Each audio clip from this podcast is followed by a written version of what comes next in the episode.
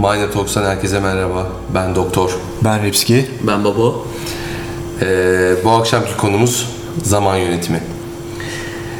Ben bu akşam bir farklılık yaratıp konuyu Bobo ile açmak istiyorum. Zamanı iyi yönetemediği için Ripski'ye dönüyoruz. El kol yaptı oradan bu Evet, arada. evet. İspitleyeyim hemen.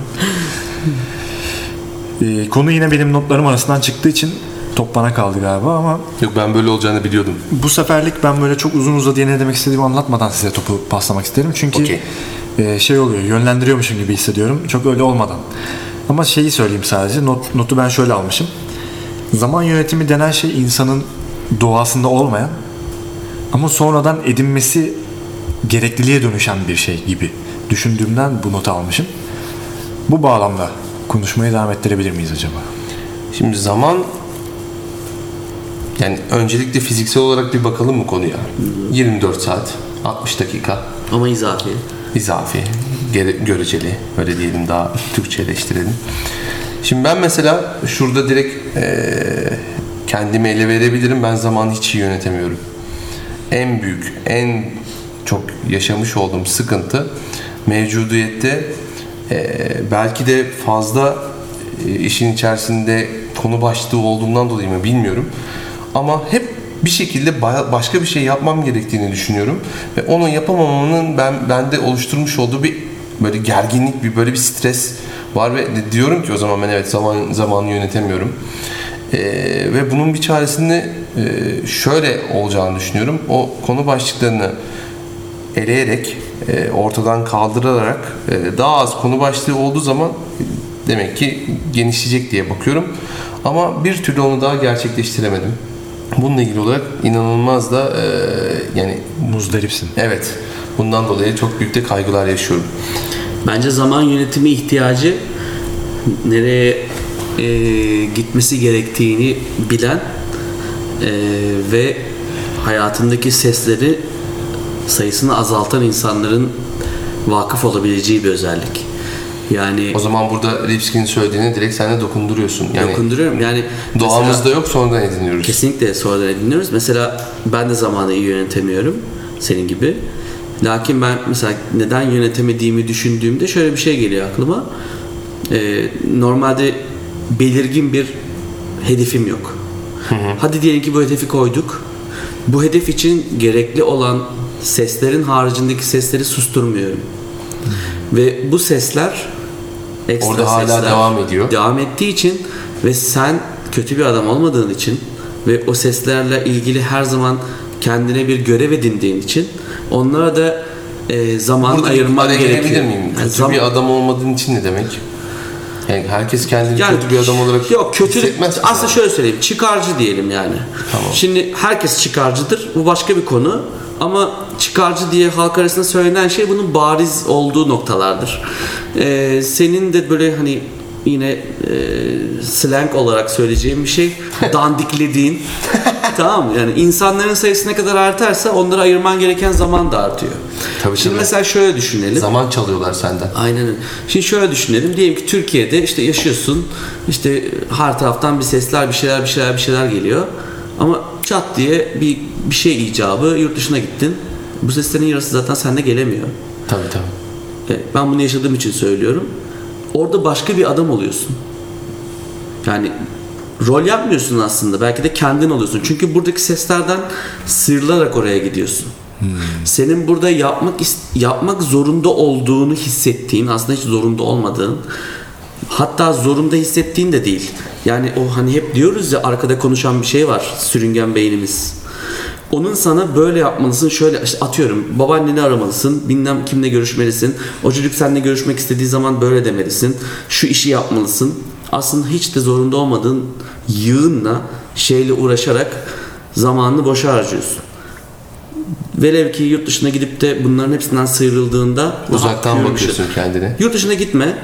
Burada çok hayati bir e, hedef koy kendine. Hani Allah korusun çok böyle zor durumda kaldın ve bir şey yapman gerekiyor.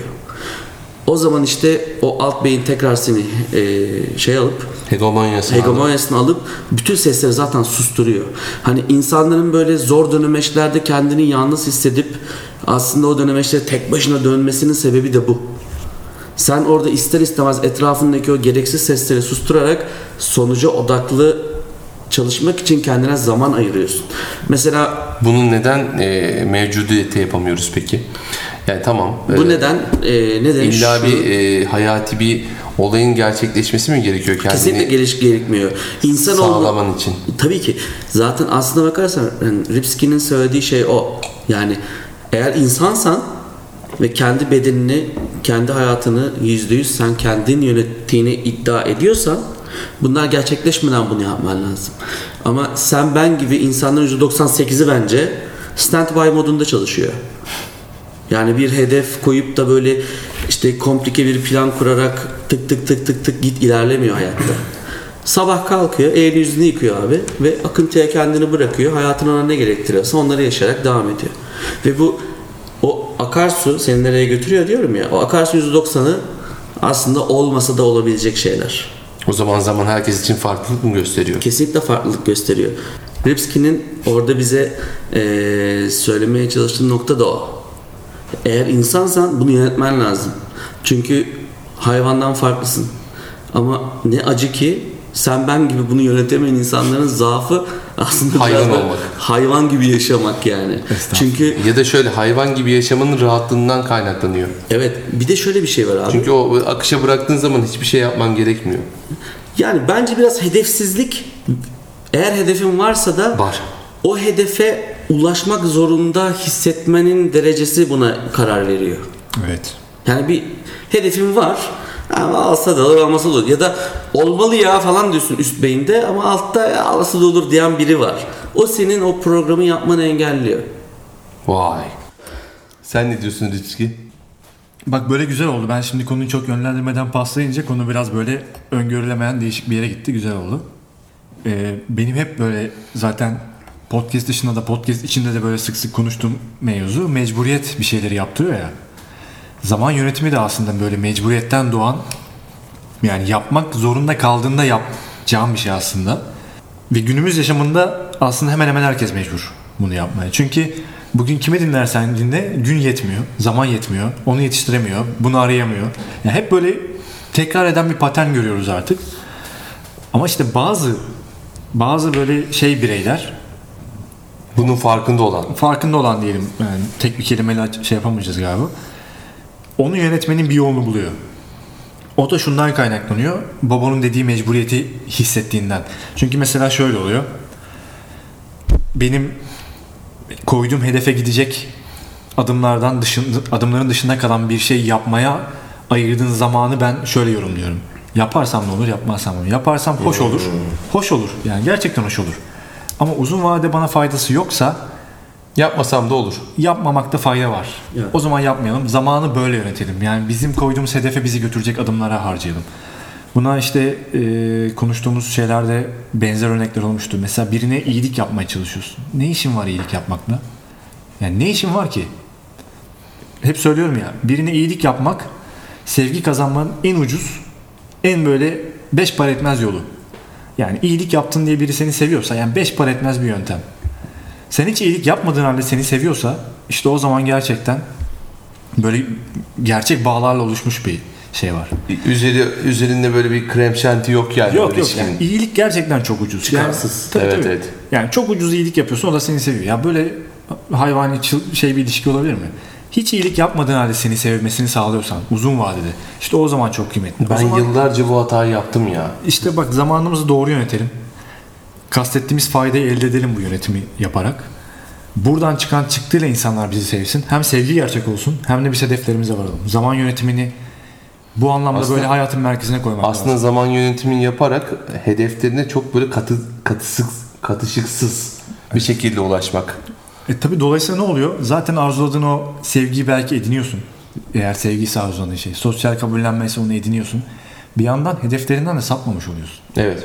Yani mutlak noktaya varıyorsun ya. Böyle somut örneklere çok girmek istemiyorum. Sonuçta Girme, girme. Girmemeye çalışıyorum. O yüzden Aynı örnek aklımızda. o yüzden çok böyle lafı döndürüyorum sürekli ama Yapma ya o iyiliği.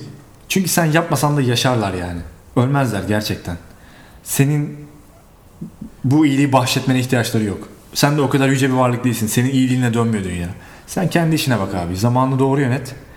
O faydayı elde et. O faydanı elde ettiğin şeyi paylaş insanlarla. O zaman sevsinler seni.